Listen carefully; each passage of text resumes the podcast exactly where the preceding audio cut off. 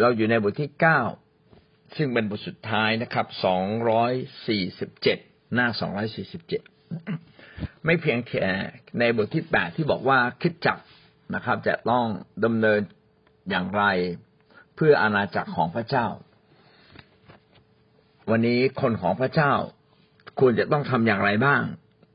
ในการอยู่เพื่ออาณาจักรของพระเจ้าเราจะมาดูด้วยกัน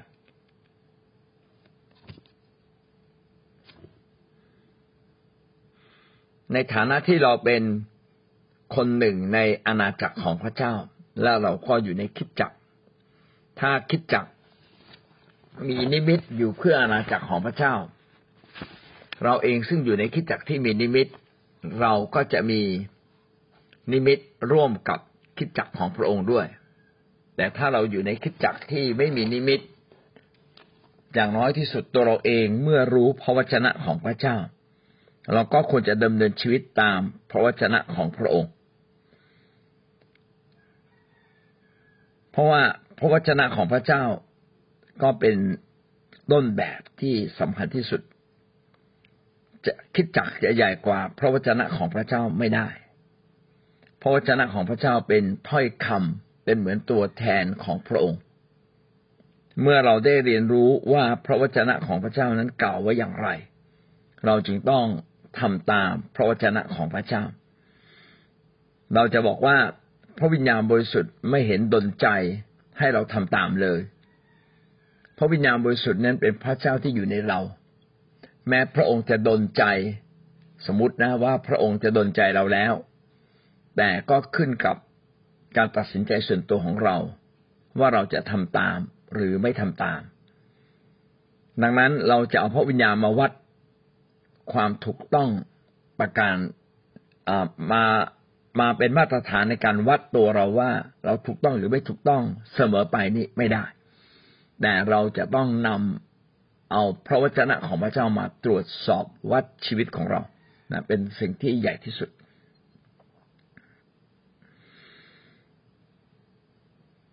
ดังนั้นคริสตจักรของพระเจ้านั้นจึงเป็นคริสตจักรที่สำคัญมากเพื่อที่จะสอนสมาชิกทุกคนให้รู้ว่าต้องดำเนินชีวิตกับพระเจ้าอย่างไรแต่เหนือยิ่งกว่านั้นก็คือสมาชิกซึ่งเป็นปัจเจกชนในคริสตจักรคือเราแต่ละคนมีเสรีภาพที่อยู่เราอยู่ในคริสตจักรนี้เราก็ควรจะต้องเรียนรู้พระวจนะของพระเจ้าและเรียนรู้ถึงบทบาทที่พระเจ้าอยากให้เราเป็นอยากให้เราทำนี่ก็เป็นสิ่งที่สำคัญภารกิจของพระเจ้าจะสำเร็จหรือไม่สำเร็จก็ขึ้นกับคริสตจักรและขึ้นกับทุกคนในคริสตจักรก็คือเราแต่ละคนด้วยคริสตจักรเป็นเครื่องมือของพระเจ้าในการนำอาณาจักรของพระเจ้าเข้ามาในโลกนี้คริสตจักรก็คือสมาชิกใช่ไหมครับแต่หมายถึงสมาชิกทุกๆคนที่รวมตัวกันเป็นอันหนึ่งอันเดียวกันอยู่ภายใต้การปกครองของพระเจ้าอยู่ภายใต้การนำของพระเจ้าถ้าเราบอกเราเป็นสมาชิกในคริสตจักรแต่ไม่ยอมรับการนำของคริสตจักรไม่ยอมรับการนำของพระเจ้าแท้จริงเราก็ไม่ได้อยู่ในคริสตจักรเลยเราได้เพียงแต่ชื่อว่าเป็นคนของพระเจ้าแต่พฤติกรรมและชีวิตของเราไม่ได้เป็นเลยเพราะว่าเราผิดเพี้ยนไปจากแผนการของพระเจ้าซึ่งพระเจ้าได้เขียนไว้ในพระคัมภีร์ทั้งหมดทั้งนี้ทำให้เราเข้าใจเลยว่าคริสเตียนนั้นจะต้องเรียนรู้ถ้อยคำของพระเจ้าเป็นพิเศษอย่างมากเราต้องเรียนรู้จากคริสตจักรนะครับที่สอนอย่างถูกต้องแต่ละคริสตจักรนั้นอาจจะสอนมีน้ำหนักแตกต่างกันไปเพราะว่าเรื่องอาณาจักรเป็นเรื่องที่ดูเหมือนจะเข้าใจยากนิดหนึ่งเพราะถ้าเราดูคริสตจักรแต่ละแห่งทั่วทั้งโลกและปัจจุบันเอาแค่การตั้งคริสตจักรและขยายคริสตจักรเขาก็ยังทำแค่บางส่วนเลยเขาไม่ได้ทุ่มเทชีวิตเพื่อจะตั้งคริสตจักรและขยายคริสตจักรของพระเจ้าให้เกิดทั่วประเทศไทยหรือทั่วโลกแค่คริสตจักรตัวเองเล็กๆก็ไปได้ยาก ดังนั้นทำให้เรามองเห็นเลยว่าการที่เราอยู่ในคริสตจักรที่สอนอย่างถูกต้องนั้นเป็นสิ่งที่สำคัญจริงๆนะครับและพระเจ้าจะใช้คริสตจักรที่ยอมกับพระองค์จริงๆให้เป็นเครื่องมือในการที่จะเปลี่ยนแปลงโลกนี้เอาอาณาจักรของพระเจ้าในฟ้าสวรรค์มาตั้งอยู่ในแผ่นดินโลกเอาละเรามาดูด้วยกันนะครับการที่คนของพระเจ้าจะต้องทำอย่างไรเรามาดูประเด็นที่หนึ่งคริสตจักรต้องอยู่เพื่ออาณาจักรของพระเจ้าในทุกๆด้านคริสตจักรของพระเจ้านั้นจะต้องอยู่เพื่ออาณาจักรของพระเจ้าในทุกด้านทุกมุมของคำว่าอาณาจักรอาณาจักรของพระเจ้ามีความหมายตั้งแต่ว่าทุกสิ่งที่พระเจ้าทรงสร้างเป็นของพระองค์อาณาจักรของพระเจ้าหมายถึงทุกคนที่ยอมให้พระเจ้าปกครองนั่นแหละคืออาณาจักรของพระเจ้าในความหมายอย่างแคบก็คือคริสตจักรก็คือใครก็ตามที่ยอมให้พระเจ้าปกครองความคิดจิตใจและดำเนินชีวิตตามพระเจ้าอันนี้นี่แหละนะครับเรียกว่าคริสตจักรของพระเจ้าขณะเดียวกันก็ยังมีสิ่งที่พระเจ้าทรงสร้างไว้เยอะแยะหมดเลยที่ไม่ยอมให้พระเจ้าปกครองเพราะว่ามนุษย์ตกในบาปตั้งแต่สมัยอาดัมเอวาเป็นต้นมาเช่นอาณาจักรในโลกการปกครองของโลกระบบการปกครองต่างๆแม้แต่ในครอบครัวในโรงเรียนในสถานที่ทำงานหรือคริสตจักรของพระเจ้าซึ่งคริสตจักรของพระเจ้านั้นจะต้องสอนและยินดีอยู่ภายใต้การนำการปกครองของพระเจ้าอย่างแท้จริงเรามาดูด้วยกันนะครับประการที่หนึ่งย่อยนะครับก็คือคริสตจักรต้องอยู่เพื่อสำแดงต้องอยู่เพื่อสำแดงอาณาจักรของพระเจ้าในฐานะที่เราเป็นคนของพระองค์เราก็ต้องสำแดงพระลักษณะของพระเจ้าความดีงามของพระองค์สำแดงความประเสริฐของพระองค์เราจะเป็นคริสเตียนที่ไม่สำแดงก็แปลว่าเราก็ไม่ใช่คนของพระเจ้าเราไม่ใช่คริสเตียนจริงชีวิตเราจึงต้องสำแดงพระลักษณะของพระเจ้าเช่นพระองค์นั้นทรงเป็นความรักเป็นความบริสุทธิ์เป็นความชอบธรรมเราเองก็ต้องดำเนินชีวิตเปี่ยมด้วยความรักชีวิตของเราต้องดำเนินอยู่ในความชอบธรรมคือความถูกต้องทุกประการดำเนินชีวิตที่จะเป็นประโยชน์บริสุทธิ์ไม่ทำบาปไม่มีมลทินในชีวิตของเรานี่คือสิ่งที่พระเจ้าคาดหวังแม้ว่าวันนี้เราอาจจะยังทำไม่ถึงขนาดของพระเจ้าที่ให้เราทำแต่อย่างน้อยที่สุดมันต้องมีอยู่ในชีวิตของเราแล้วก็ต้องมีเพิ่มขึ้นเพิ่มขึ้นตามวันเวลาที่เรารู้จักพระเจ้าสิ่งนี้ก็เกิดจากการที่เราได้เรียนรู้และเรายินดีตอบสนองพระองค์การเชื่อฟังจึงเป็นสิ่งที่สำคัญถ้าเราไม่เชื่อฟังเรารู้ขนาดไหนมันก็ไม่ได้เป็นประโยชน์อะไรกับเราเลยคริสตจักรทุกแห่งสมาชิกของคริสตจักรทุกคนจึงต้องมาตรวจสอบตัวเราเองว่าเราเป็นคนที่ยินดีอยู่ภายใต้การเชื่อฟังของพระเจ้าอย่างแท้จริงหรือไม่หรือว่าเราเชื่อฟังเฉพาะถ้อยคำบางคำที่เราอยากเชื่อฟังถ้าเป็นอย่างนั้นอย่างนั้นไม่เรียกว่าการเชื่อฟังแบบนั้นก็เรียกว่าการตามใจตัวเองและคริสเตียนหลายคนก็เข้าใจผิดคิดว่าการตามใจตัวเองเชื่อฟังบางเรื่องมาบทนิดหน่อยเข้าแค่หน่อยนึงอธิษฐานนิดนึงถวายทรัพย์เล็กๆน้อยๆนะครับหรือบางทีก็ไม่ถวายแล้วก็อนุโลมตัวเองว่าเราเป็นคนของพระเจ้าแล้วสิ่งนี้เราคิดเองข้อเท็จจริงก็คือพระเจ้าเป็นคนที่พิจารณาเป็นคนที่ตรวจสอบเป็นคนตรวจข้อสอบเราไม่มีสิทธิ์ในการตรวจข้อสอบพระเจ้าต่างหากเป็นคนตรวจข้อสอบชีวิตเราเราเป็นคนทำข้อสอบผ่านไม่ผ่านไม่ได้ขึ้นกับเราผ่านไม่ผ่านขึ้นกับพระเจ้าเราจึงต้องกลับมา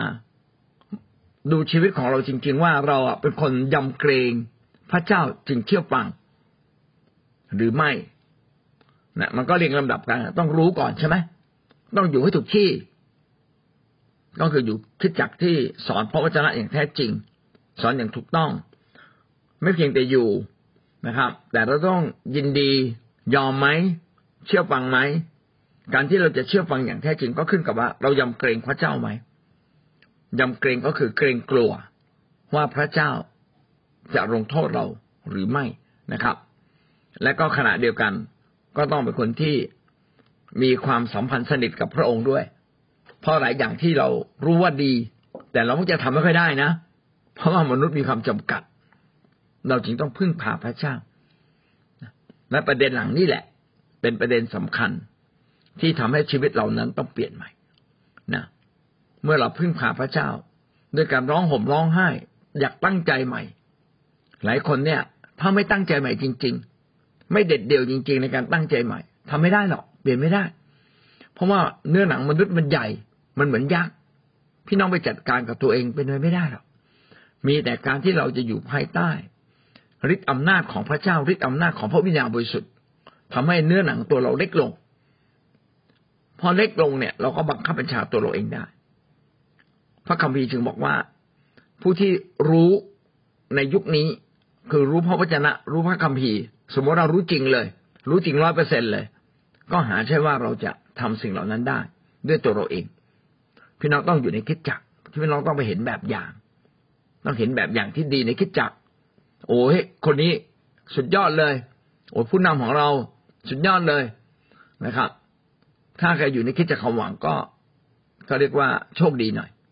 ขออนุญาตใช้คำของคนในโลกนี้โชคดีอย่างไรเพราะเราได้เห็นแบบอย่างผู้นำแต่ละลำดับว่าเขาได้ทุ่มเทชีวิตและดำเนินชีวิตอย่างถูกต้องหลายสิ่งหลายอย่างถูกต้องนะแต่ละคนก็เป็นแบบอย่างชีวิตที่แตกต่างกันอันนี้แหละก็ทำให้เราไม่เพียงแต่ได้อยู่ในคริสตจักรแต่ทำให้เราได้เห็นแบบอย่างแบบอย่างก็สำคัญมากยิ่งกว่าความรู้ความเข้าใจเพราะความรู้เนี่ยเป็นแค่จินตนาการเป็นแค่ความนึกคิดถ้าเราไม่เคยเห็นแบบเราจะไม่รู้เลยนะครับพระเยซูจึงมาเป็นแบบแห่งการเสียสละให้กับเราคือรักพระเจ้าถึงขนาดเชื่อฟังพระองค์ทุกประการยอมสละชีวิตทุกประการนี่แหละพระเจ้านี่แหละคือการสำแดงเราชีวิตของเราต้องแสดงออกสำแดงก็คือแสดงออกชีวิตของเราต้องแสดงออกถึงพระลักษณะของพระเจ้าและก็สำแดงถึงอาณาจักรของพระเจ้าด้วยอย่างที่บอกกล่าวไว้ว่าอาณาจักรของพระเจ้าต้องเป็นอาณาจักรที่ยอมให้พระเจ้าปกครองต้องยินดีอยู่ในความชอบธรรมยินดีอยู่ในความบริสุทธิ์อยู่ในความรักรักเมตตานะครับเรามาดูรายละเอียดนะครับหน้าสองร้อยสี่สิบแปดข้อ หนึ่งจุดหนึ่ง สำแดงอะไรบ้างสำแดงระบอบของอาณาจักรระบอบของอาณาจักรอย่างที่เรากล่าวไว้แล้วมีถึงหกประการใช่ไหมครับมีเรื่องความรักความบริสุทธิ์ความชอบธรรมมีเรื่องสิทธิอำนาจนะครับมีเรื่องความถ่อมใจโอ้มีเรื่องการเชื่อฟังนี่คือระบอบของพระเจ้าระบอบของพระเจ้าก็คือการปกครองของพระเจ้าที่พระองค์มีสิทธิอำนาจอย่างเต็มบริบูรณ์เหนือทุกสิ่งและเหนือชีวิตของเราเหนือคริสตจักรของพระเจ้าถ้าเรายินดีนอบน้อมเชื่อฟังเราก็กำลังสำแดงระบอบของพระเจ้าถ้าเราไม่ยินดีนอบน้อมเชื่อฟังเราไม่ได้สำแดงระบอบของพระเจ้าเรากำลังเป็นตัวแทนของความชั่ว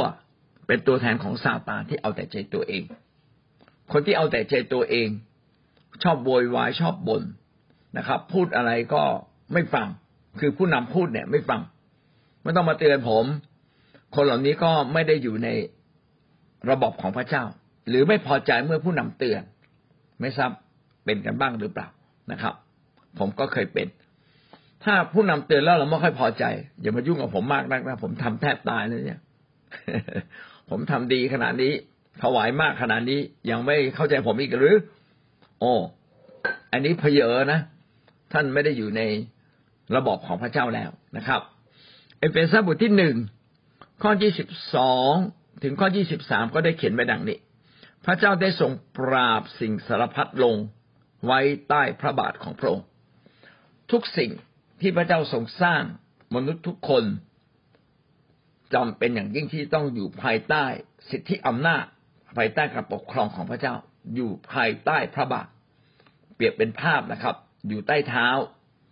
ใต้เท้าจะบานเหนือเท่าศีรษะเป็นไปไม่ได้อยู่แล้วเราทั้งหลายเนี่ยทุกคนต้องกลับมาถึงจุดแห่งการยอมจำนนพี่น้องมาดูนะเปรียบเทียบนิดหนึ่งมนุษย์เนี่ยเป็นสิ่งทรงสร้างสิ่งเดียวที่สามารถตัดสินใจจะเชื่อฟังก็ได้ไม่เชื่อฟังก็ได้แต่มนุษย์นี่แปลกมากแม้รู้จักพระเจ้าแล้วก็ยังไม่ยินดีอยู่ภายใต้พระเจ้าอย่างแท้จริงอันนี้คือลักษณะของมนุษย์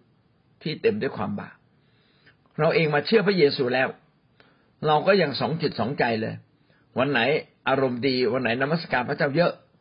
เราก็ยินดีอยู่ภายใต้พระบาทของพระเจ้าแต่วันไหนนะเราได้เงินเยอะๆหน่อยหรือว่าเนื้อหนังเราอ่อนแอแล้วก็ปกครองตัวเองพระเจ้าอย่ามายุ่งกับผมเลยวันนี้ผมอยากจะดูหนังแปลกๆผมอยากจะดำเนินชีวิตให้มันสุดโลกไปเลยผมขอไปตามทางของผมนะครับเพราะว่าผมต้องทำมาหากินโอ้พี่น้องเรามีข้ออ้างเยอะเขาเรียกว่าเหตุผลจอมปลอมคือเป็นเหตุผลที่ไม่จริงแต่เราอ้างขึ้นมาเพื่อจะพยายามอธิบายตัวเราว่าเราดำเนินชีวิตถูกต้องกับพระเจ้าเหตุผลจอมปลอมเรามาตรวจสอบตรงไหนว่าเราเป็นคนที่มีเหตุผลเท็จหรือว่าเราเป็นคนที่เชื่อฟังก็ดูที่เราเนี่ยยอมอยู่ภายใต้พระบาทของพระเจ้าพระบาทของพระคริสต์หรือไม่ยอมให้พระเจ้าปกครองหรือไม่นี่แหละคือการสำแดงตนว่าเราอยู่ในระบอบของพระเจ้าที่แท้จริงเราจึงไม่เพียงแต่อยู่ในอาณาจักรของพระเจ้าแต่ต้องอยู่ภายใต้ระบอบของพระเจ้าเราจึงไม่ได้อยู่ภายใต้คริสตจักรของพระเจ้าอย่างเดียวแต่ทุกคนต้องมีพี่เลี้ยงต้องไปถามผู้นำนิดหนึ่งว่าผมอะพี่เลี้ยงคือใครนะครับแล้วก็หาเวลาใช้เวลากับพี่เลี้ยงขอพี่เลี้ยงมาแนะนำเราดูแลเราสั่งสอนเราบ้างสอนพระคัมภีร์เราบ้างตักเตือนเราบ้างมีคนตักเตือนเราก็ดีกว่าเราดำเนินชีวิตอยู่ในความมืดที่ไม่มีใครกล้าตักเตือนและทรงตั้งพระองค์ไว้เป็นประมุขเหนือสิ่งสารพัดแห่งคริสตจักรพระองค์ย่อมเป็นใหญ่ที่สุดเหนือคริสตจักรของพระเจ้าคริสตจักรของพระเจ้านั้น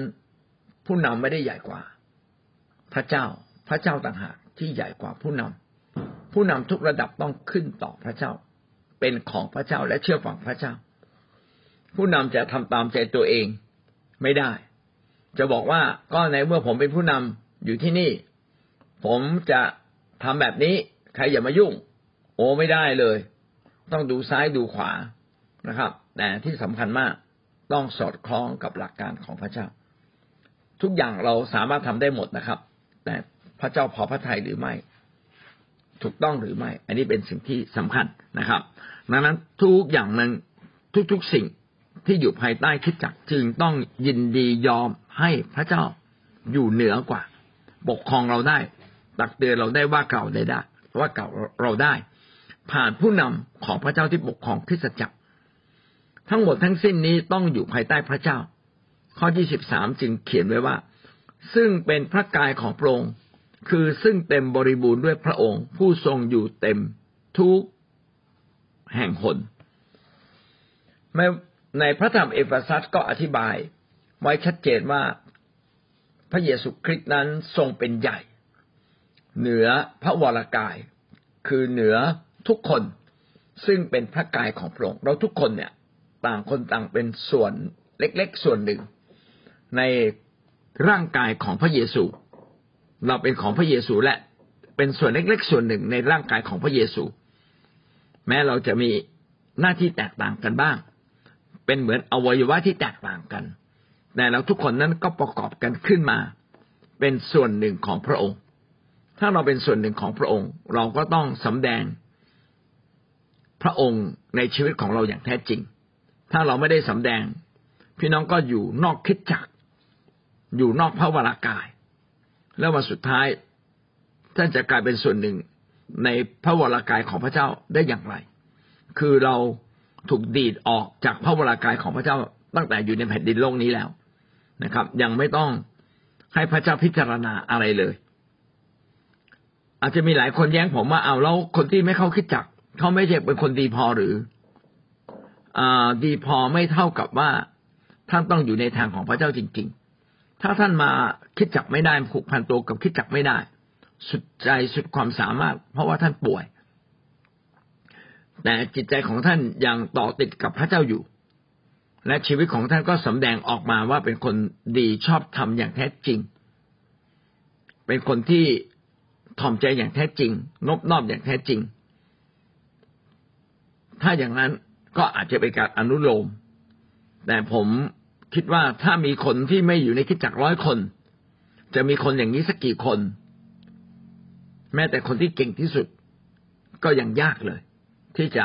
บอกว่าตนเองผูกพันตัวกับคริสตจักรเพราะว่ามารซาตานมันล่อลวงความคิดเราทุกวันทุกเวลาขณะอยู่ในคริสตจักรมันยังล่อลวงเลยและออกนอกคริสตจักรมันจะยิ่งไม่ปิดตาเราหรือนะครับข้อที่สิบสามกล่าวต่อไปนะไม่เพียงแต่เราเป็นส่วนหนึ่งในพระกายของพระองค์ซึ่งมีพระเจ้ามีพระเยซูคริสต์ยิ่งใหญ่สูงสุดเหนือเราคริสตจักรแห่งนี้ยังเต็มบริบูรณ์ด้วยพระองค์เต็มบริบูรณ์คือมีหลายๆความหมายความหมายหนึ่งก็คือยอมให้พระเจ้าปกครองอย่างแท้จริงอีกความหมายหนึ่งก็คือการที่พระเจ้าอยู่ในเราและออกฤทธิ์อย่างบริบูรณ์ก็ขึ้นกับว่าเรายอมกับพระเจ้ามากน้อยเพียงใดและมีพระวิญญาณบริสุทธิ์ที่ขับเคลื่อนอยู่ในเรามากน้อยเพียงใดคริสเตียนแท้จึงไม่ได้ดำเนินชีวิตโดยตัวเองแต่ต้องมีพระวิญญาณบริสุทธิ์เต็มบริบูรณ์อยู่ในชีวิตของเราการเต็มล้นด้วยพระวิญญาณไม่เพียงแต่เป็นพันธสัญญาที่มีต่อทุกคนแต่เป็นการบอกเรานะครับว่าเราต้องยินดีให้พระวิญญาณบริสุทธิ์ขับเคลื่อนเราวัดง่ายๆว่าคริสเตียนเนี่ยมีฤทธิ์เดชไหมเราวัดง่ายๆว่าในสิ่งที่เราเผชิญสิ่งที่เราไม่พอใจเรายังเป็นคนของพระเจ้าอยู่ไหมถ้าเราดำเนินสิ่งที่ถ้าเราเผชิญกับสิ่งที่เป็นไม่เป็นเหมือนกับการอวยพรของพระเจ้าเลยคือเรากำลังแย่พูดง่ายๆอาจจะกำลังป่วยอาจจะกำลังเผชิญปัญหาเรื่องการเงินเผชิญปัญหาตัวเองอย่างมากมายเวลานั้นเรายังเป็นคนของพระเจ้าอยู่ไหมถ้าเรายังเป็นคนของพระเจ้านะกัดฟันร้องไห้ยินดียอมรับแล้วก็พึ่งพาพระเจ้าอย่างแท้จริงนี่แหละถ้าเราดำเนินชีวิตแบบนี้เราก็ให้พระเจ้าเต็มบริบูรณ์ในชีวิตของเราผู้ทรงอยู่เต็มทุกแห่งทุกคนนะครับไม่เพียงแต่ในคริสตจักรของพระเจ้าที่พระเจ้าทรงเต็มบริบูรณ์ด้วยความรักของพระองค์และฤทธิ์เดชของพระองค์ทุกแห่งหนไม่ว่าที่ใดก็ตามคือนอกคริสตจักรนอกคริสตจักรพระองค์ก็ยังมีสิทธิอำนาจเต็มบริบูรณ์เพียงแต่ว่าเรายอมกับพระองค์หรือไม่ทั้งหมดทั้งสิ้นนี้กำลังบอกเราว่าการที่เราจะสำแดงอาณาจักรของพระเจ้าสำแดงระบอบของพระองค์เราต้องเป็นคนที่อยู่ภายใต้อาณาจักรของพระเจ้าและเป็นคนที่ยินยอมเชื่อฟังอย่างแท้จริงคนไม่เชื่อฟังก็ไม่ได้อยู่ในระบอบของพระเจ้าต้องเชื่อฟังทั้งสิ่งที่เราชอบและไม่ชอบถ้ามันถูกต้องประการต่อมานะครับ หนึ่งจุดสอง สำแดงความล้ำลึกแห่งอาณาจักรของพระเจ้าไม่เพียงแต่ระบอบของพระเจ้าแต่ความล้ำลึกความล้ำลึกนี่คืออะไรความล้ำลึกก็คือสิ่งที่พระเจ้าปิดซ่อนไว้ปิดซ่อนไว้นะครับคือลึกยิ่งกว่าพระคัมภีร์เราบอกว่าพระคัมภีร์นั้นเป็นความลึกซึ้งและสามารถสำแดงพระเจ้าได้อย่างท่องแท้แต่สิ่งที่ลึกซึ้งกว่านั้นคืออะไรครับลึกซึ้งกว่านั้นคือพระเยซูคริสต์เพราะว่าพระเยซูคริสต์นั้นทรงเป็นพระเจ้าได้มาเองมาในโลกนี้เองสำแดงทุกสิ่งด้วยพระองค์เองแล้วก็มีคนเขียนไว้ในพระคัมภีร์ถ้าเราจะบอกว่าเรา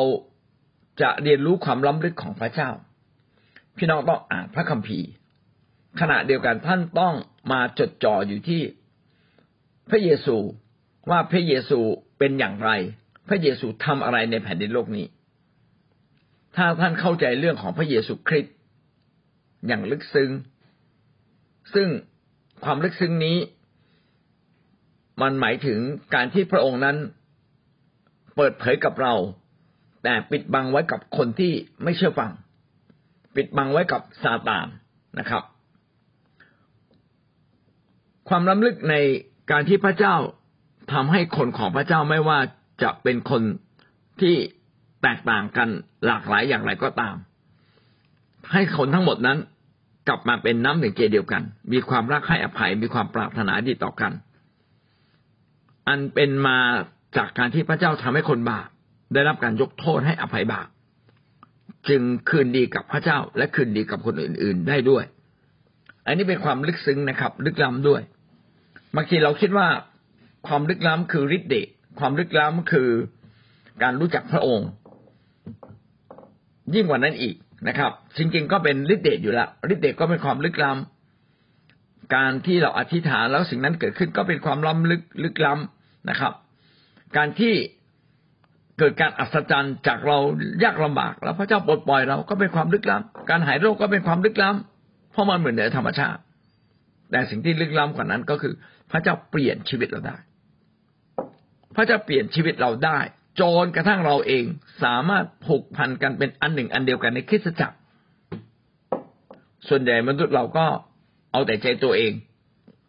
อย่ามายุ่งกับฉันนะแต่ว่ามนุษย์ที่ยินดีให้พระเจ้าเปลี่ยนจนกระทั่งสามารถอยู่กับคนอื่นได้อยู่ในคริสตจักรได้ได้รับใช้พระเจ้าได้เนี่ย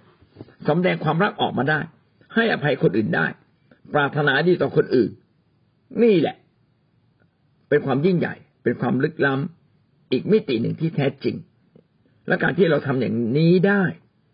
ก็เพราะว่าเราได้รับการยกโทษบาปจากพระเจ้าแล้วและพระเจ้าอยู่กับเราทำให้เรากลายเป็นคนใหม่และสิ่งทั้งหมดทั้งหมดทั้งมวลนี้เนี่ยเป็นสิ่งล้ำลึกที่พระเจ้าซ่อนไว้ไม่ให้ซาตานรู้ถ้าพระเยซูคริสต์ไม่ได้มาวายพระชนม์ที่กางเขน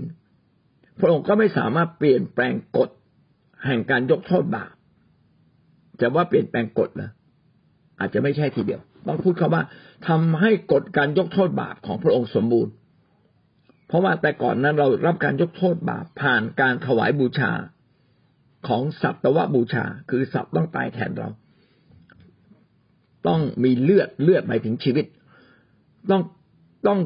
ฆ่าสัตว์เพื่อมาถวายบูชาเผาบูชาถวายแด่พระเจ้าเป็นการทดแทนความบาปผิดในชีวิตของเรามนุษย์จึงถูกยกโทษรับการยกโทษบาปจากการวายพระชนม์ไม่ใช่จากการตายของสัตว์จริงๆเลือดสัตว์ก็ไม่ได้ศักดิ์สิทธิ์และบริสุทธิ์แต่เป็นการเล็งถึงว่าวันหนึ่งในอนาคตจะมีผู้หนึ่งที่จะมาตายแบบนี้นะครับและในที่สุดพระเยซูก็มาตายแบบนี้นะครับเป็นชีวิตที่บริสุทธิ์ที่สุดจึงสามารถลบบาปของมวลมนุษย์ทั้งสิ้นในเมื่อพระองค์ยกเลิกกฎเกณฑ์ของการลงโทษคนที่เชื่อพระองค์แล้วมนุษย์ทุกคนที่เชื่อในพระองค์จึงได้รับการยกโทษบาปผ่านความเชื่อในพระองค์ผ่านความเชื่อในพระเยซูผู้ทรงยกโทษบาปเราอย่างแท้จริงโอ้ถ้าเราไม่เชื่อพระเยซูพี่น้องจะไปเชื่อการยกโทษบาปของพระองค์ได้หรือเป็นไปไม่ได้นะครับงั้นหลายคนที่เชื่อพระเจ้าแต่ไม่ยอมเชื่อพระเยซูผู้ทรงมายกโทษบาปเราให้เห็นจัดจะเห็นชัดๆก็เท่ากับคนคนนั้นปฏิเสธพระองค์ไม่ว่าจะเข้าใจหรือไม่เข้าใจก็ตามซึ่งพระองค์ก็รอคอยทุกคนอยู่ไม่ว่าคนจะเป็นอยู่ในศาสนาไม่ว่าคนนั้นจะอยู่ในศาสนาของพระคริสต์หรือถ้าพูดให้ชัดก็คือจะเชื่อพระคริสต์หรือไม่ก็ตามเพราะอย่างพระองค์ก็ยังรอคอยและพระองค์ก็คาดหวังให้คริสเตียนไปประกาศเพื่อเราจะบอกข้อเท็จจริงว่าแท้จริงนั้นพระเยซูกันทรงเป็นพระเจ้าเอเฟซัสบทที่สามข้อสองถึงข้อหกจึงเขียนเรื่องนี้ไว้นะครับนะโดยเฉพาะข้อสี่ที่เขียนว่าและโดยคำเหล่านั้นเมื่อท่านอ่านแล้วท่านก็รู้ถึงความเข้าใจของข้าพเจ้าในเรื่องความล้ำลึกของพระคริสต์ซึ่งสมัยก่อนพระองค์ไม่ได้ทรงโปรดสำแดงแก่มนุษย์เหมือนอย่างบัดนี้ซึ่งทรงโปรดเผยแก่พวกอัครทูตผู้บริสุทธิ์และผู้เผยพระวจนะโดยพระวิญญาณนี่คือคนต่างชาติ จะได้เป็นจะได้รับมรดกร่วมกับร่วมกันและเป็นอวัยวะของกายอันเดียวกันและมีส่วนได้รับพระสัญญาในพระเยซูคริสต์โดยข่าวประเสริฐนั้นความล้ำลึกอีกสิ่งหนึ่งไม่เพียงแต่ปกปิดไว้จากมารซาตานนะครับก็ยังปกปิดไว้จากพวกคริสเตียนด้วยกันเลยนะครับแรกๆพวกคริสเตียนที่เป็นคนยิวก็คิดว่าพระเยซูมาโปรดปรานคนยิวให้เป็นคนของพระเจ้าเท่านั้นมาเป็นคริสเตียนได้เท่านั้นไม่ใช่พระเจ้าไม่ได้โปรดปรานคนยิวเท่านั้นแต่พระเจ้าโปรดปรานคนทุกคนก็คือคนต่างชาติที่ไม่เคยเป็นคนยิวมาก่อนด้วยซ้ำไปเมื่อคนยิวทั้งหมดทั้งสิ้นนั้นกลับมาเป็นส่วนหนึ่งในอาณาจักรของพระเจ้าด้วยก็คือหมายความว่าต้องอธิบายตรงนี้ว่าคนยิวในอดีตนั้นเป็นพวกเดียวที่เข้าใจเรื่องพระเจ้ามากที่สุดและก็เป็นคนที่สืบทอดพระคัมภีร์มาจนถึงทุกวันนี้มาถึงสมัยของเราเขาก็เข้าใจว่าการที่พระเยซูคริสต์มาตายที่กางเขนก็เป็นเพราะว่าพระองค์ปรารถนาที่จะปลดปล่อยคนยิวเท่านั้นจริงๆไม่ใช่พระองค์ต้องการปลดปล่อยคนยิวและทุกคนที่เป็นมนุษย์ที่เชื่อในพระองค์พระองค์ก็ทรงโปรดยกโทษบาปอย่างหมดสิ้นดังนั้นความหมายของคำว่าความล้ำลึกของอาณาจักรพระเจ้านั้นจึงมีความหมายหลายอย่างด้วยกันโดยเฉพาะอย่างยิ่งในที่นี้ก็คือว่าเปลี่ยนเราเป็นคนของพระเจ้านะครับโดยการถวายพระชนม์ของพระองค์และเราก็ต้องเปลี่ยนใหม่ชีวิตเราจะไม่เหมือนเดิมอีกต่อไปและผู้ที่จะได้รับสิทธิที่จะเป็นคนที่ถูกเปลี่ยนใหม่ก็คือทุกคนไม่เพียงแต่คนยิวที่เคยรู้จักพระเจ้าแม้แต่คนข้างนอกที่ไม่เคยรู้จักพระเจ้าอย่างเราทั้งหลายเพียงแค่เราเชื่อเราก็จะกลายเป็นส่วนหนึ่งในพระเจ้าเราจะกลายเป็นคนของพระเจ้าทันทีเราจะได้รับการยกโทษบาปทันทีเราจะเข้ามาอยู่ในอาณาจักรที่พระเจ้าจะอวยพรเราเราจะเข้ามาอยู่ในอาณาจักรที่พระเจ้าจะทรงโปรดใช้ทั้งคริสตจักรของเรานี้ไปมีส่วนในงานของพระเจ้าซึ่งเป็นการอวยพรเราไม่ใช่เป็นการทำให้เรามีภาระหนักในชีวิตพี่น้องลองเรียงลำดับใหม่ให้การรับใช้พระเจ้านำหน้าเหนือการทำมาหากินของท่านเหนือการดำเนินชีวิตส่วนตัวของท่านเพียงแค่ท่านทำเล็กๆน้อยๆเริ่มต้นทำนะครับท่านก็จะเห็นถึงการที่พระเจ้าทรงอวยพรและปกป้องท่านเป็นพิเศษถ้าท่านไม่ได้อยู่เพื่อพระเจ้าการปกป้องของพระเจ้าก็จะมีจำกัดแต่ถ้าท่านอยู่เพื่อพระเจ้าและอยู่ในอาณาจักรของพระเจ้าอย่างแท้จริงพี่น้องจะเห็นว่าพระคุณและความยิ่งใหญ่ของพระเจ้าก็จะเหนือชีวิตของเราและสุดท้ายมันจะแสดงออกมาว่าเราจะเป็นคนที่รับการเปลี่ยนแปลงและเรายินดีอยู่ร่วมกันในคริสตจักรอย่างดีและก็อยู่ร่วมกับคนในโลกได้อย่างดีด้วยรักและให้อภัยคนอื่นนี่คือการที่เราอยู่ในคริสตจักรและเราจะสำแดงความล้ำลึกของพระเจ้าก็คือสำแดงอาณาจักรฟ้าเบื้องบนและสำแดงการเป็นคนดีของพระเจ้าและอยู่ในคริสตจักรของพระองค์ประการที่สาม หนึ่งจุดสาม นอกจากสำแดงระบอบสำแดงความล้ำลึกเรายังสำแดงคุณธรรมของพระเจ้า